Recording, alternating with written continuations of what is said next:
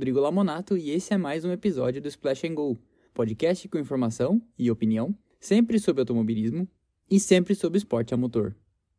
E para essa semana, enquanto a gente aguarda o começo da temporada de 2020, finalmente marcado para ocorrer na Áustria no final de semana de 3 a 5 de julho, com portões fechados, eu preparei um material sobre aquelas que são as mais bombásticas mudanças de piloto da história da Fórmula 1.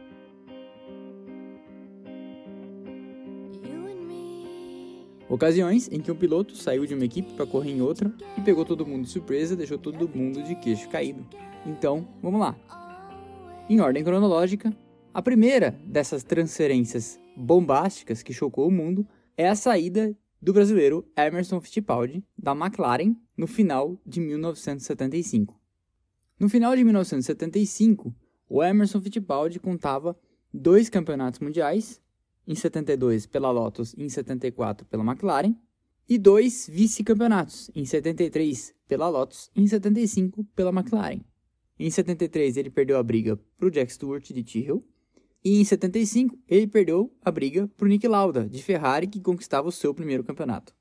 E então, no final daquela temporada de 75, quando ele tinha sido vice-campeão, a bordo dessa toda poderosa McLaren, ele surpreende todo mundo, inclusive a equipe, comunicando que está de saída e que vai se dedicar ao projeto da equipe do seu irmão, a Cooper Sucker Fittipaldi. Essa mudança pegou a equipe inglesa de surpresa, e a McLaren se viu então perto já do início da temporada 76 sem ter um piloto capaz de liderar a equipe. Esse efeito dominó acabou dando inclusive ao inglês James Hunt a chance de correr pela primeira vez num carro vencedor, uma vez que a vaga deixada pelo Emerson foi preenchida justamente por ele. Essa história é contada no filme Rush, que conta o duelo entre Nick Lauda e James Hunt justamente por aquela temporada de 76. Até hoje o Emerson conta que o Hunt tirava um sarro dele e falava: "Puxa vida, que carrão que você deixou para mim", porque a McLaren de 76 era um carro em condição de lutar pelo título, tanto que o Hunt acabou lutando pelo título com Nick Lauda. E o Emerson, por sua vez, foi lá então correr na equipe gerida pelo seu irmão Wilson. Se você quiser saber mais sobre essa história, o primeiro episódio da série Equipes que Amamos, desse podcast, conta justamente tudo o que se passou com a equipe Copersucar Fittipaldi. Depois que terminar esse episódio aqui, é só você ir lá e ouvir. Essa mudança brusca, inclusive, dizem, pode ter custado ao Emerson Fittipaldi pelo menos mais um título mundial. Porque em que pese o talento do James Hunt, ninguém duvida que o Emerson era um piloto mais acima da média que o Hunt e que provavelmente teria oferecido uma concorrência mais acirrada ao Nick Lauda. Ainda mais se a gente levar em conta que naquele ano o Lauda viria a sofrer um acidente que deixou ele fora 42 dias. Então não é muito forçado especular que o Emerson poderia ter levado aquele título com alguma facilidade. Mas nunca saberemos. O C não gera resultados.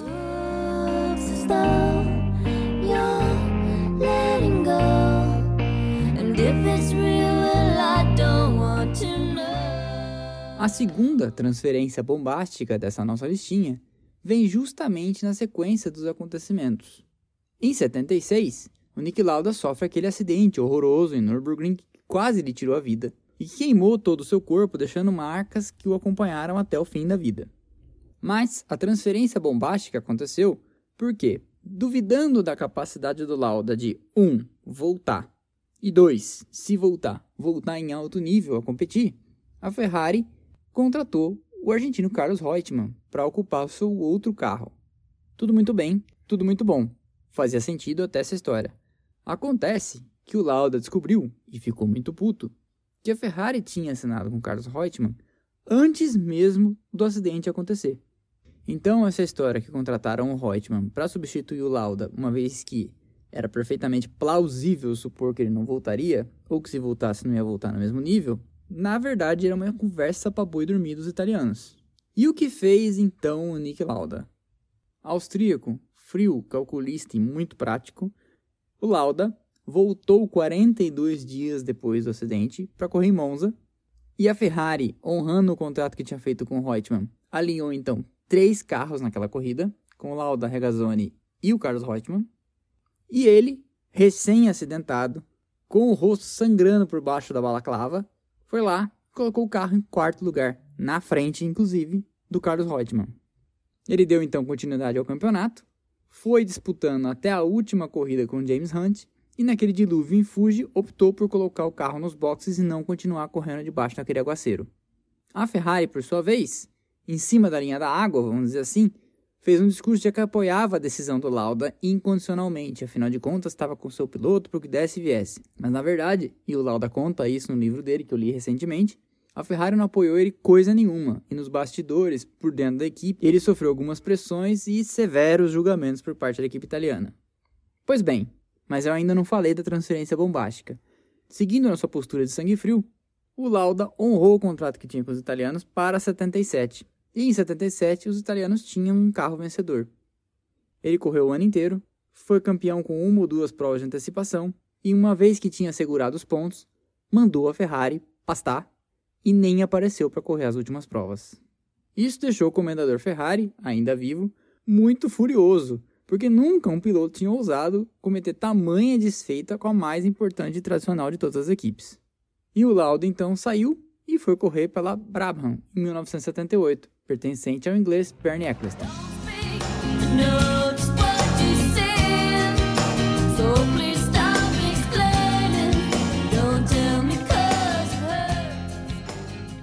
Para a terceira da nossa lista, a gente dá um salto no tempo e vai para 1989. Em 89, a tradicional equipe inglesa Tyrrell andava lá no fundo do grid e vinha de olho num piloto francês que vinha apavorando na Fórmula 3000. O nome desse francês? Jean Alesi.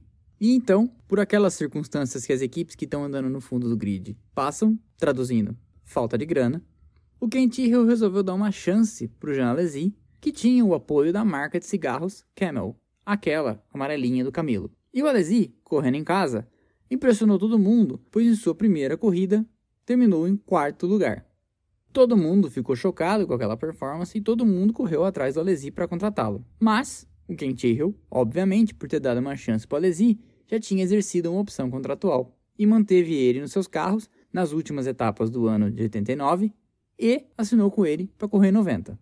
Chega então o ano de 90 e na primeira corrida da temporada, em Phoenix, no Arizona, no circuito de rua, o Alesi classifica o carro bem e na corrida assume a liderança com uma modesta Tyrrell Ford quando o austríaco Gerhard Berger de McLaren Honda bate sozinho.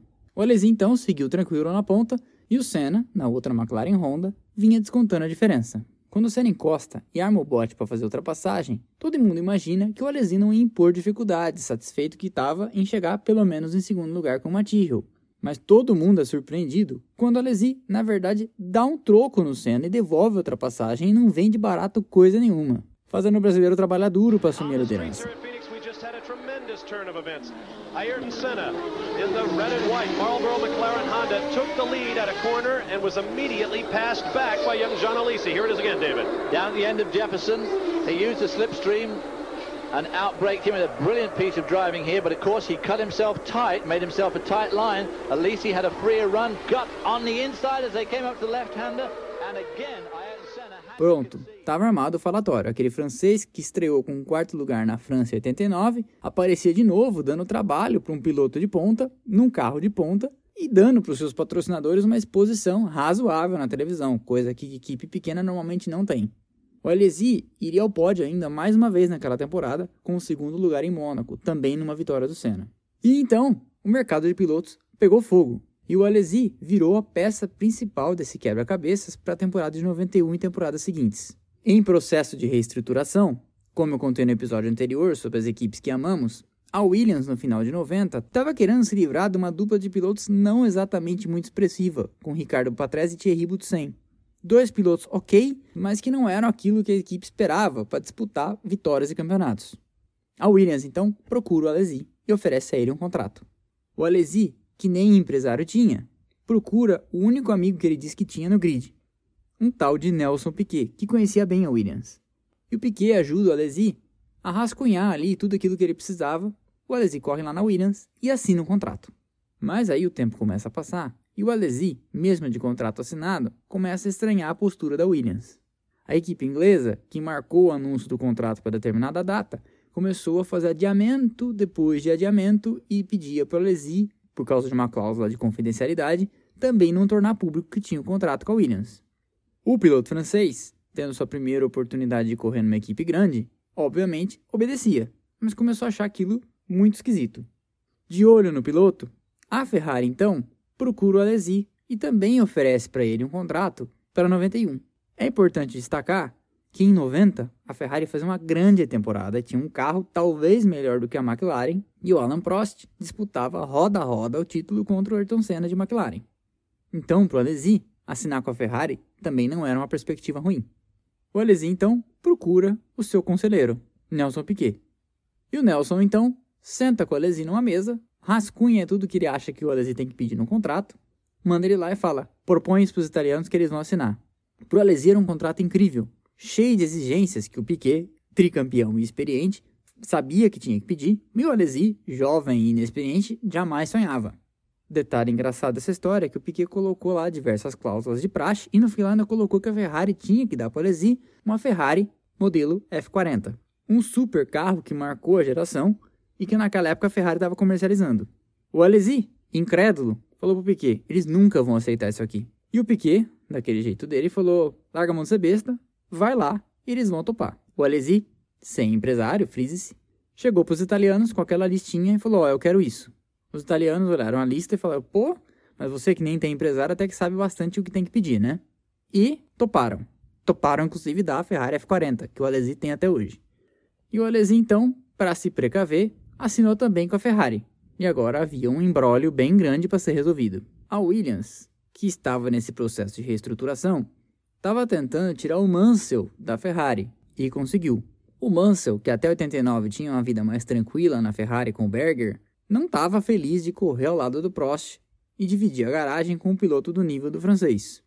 E esse mesmo Mansell provavelmente deve ter imposto para Williams que ele não ia correr ao lado do Alesi coisa nenhuma em 91.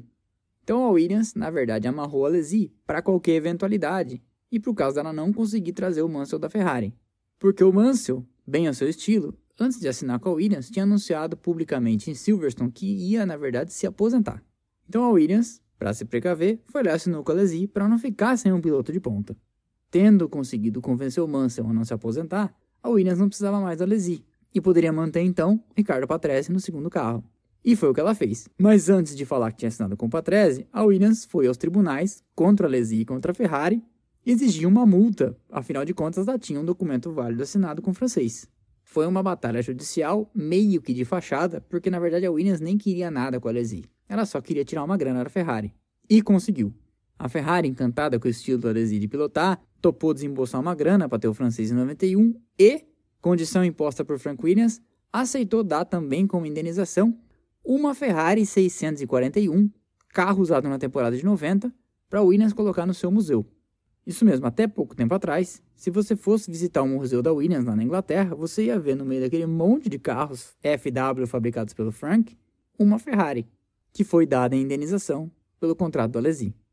Não muito tempo atrás, a Williams vendeu essa Ferrari para um colecionador. E o Alesi, coitado, não tinha como saber. Ele estava fazendo uma péssima escolha, porque a Williams ia entrar numa sequência de vitórias e títulos e a Ferrari ia entrar numa draga danada, da qual só sairia em 2000 com Michael Schumacher.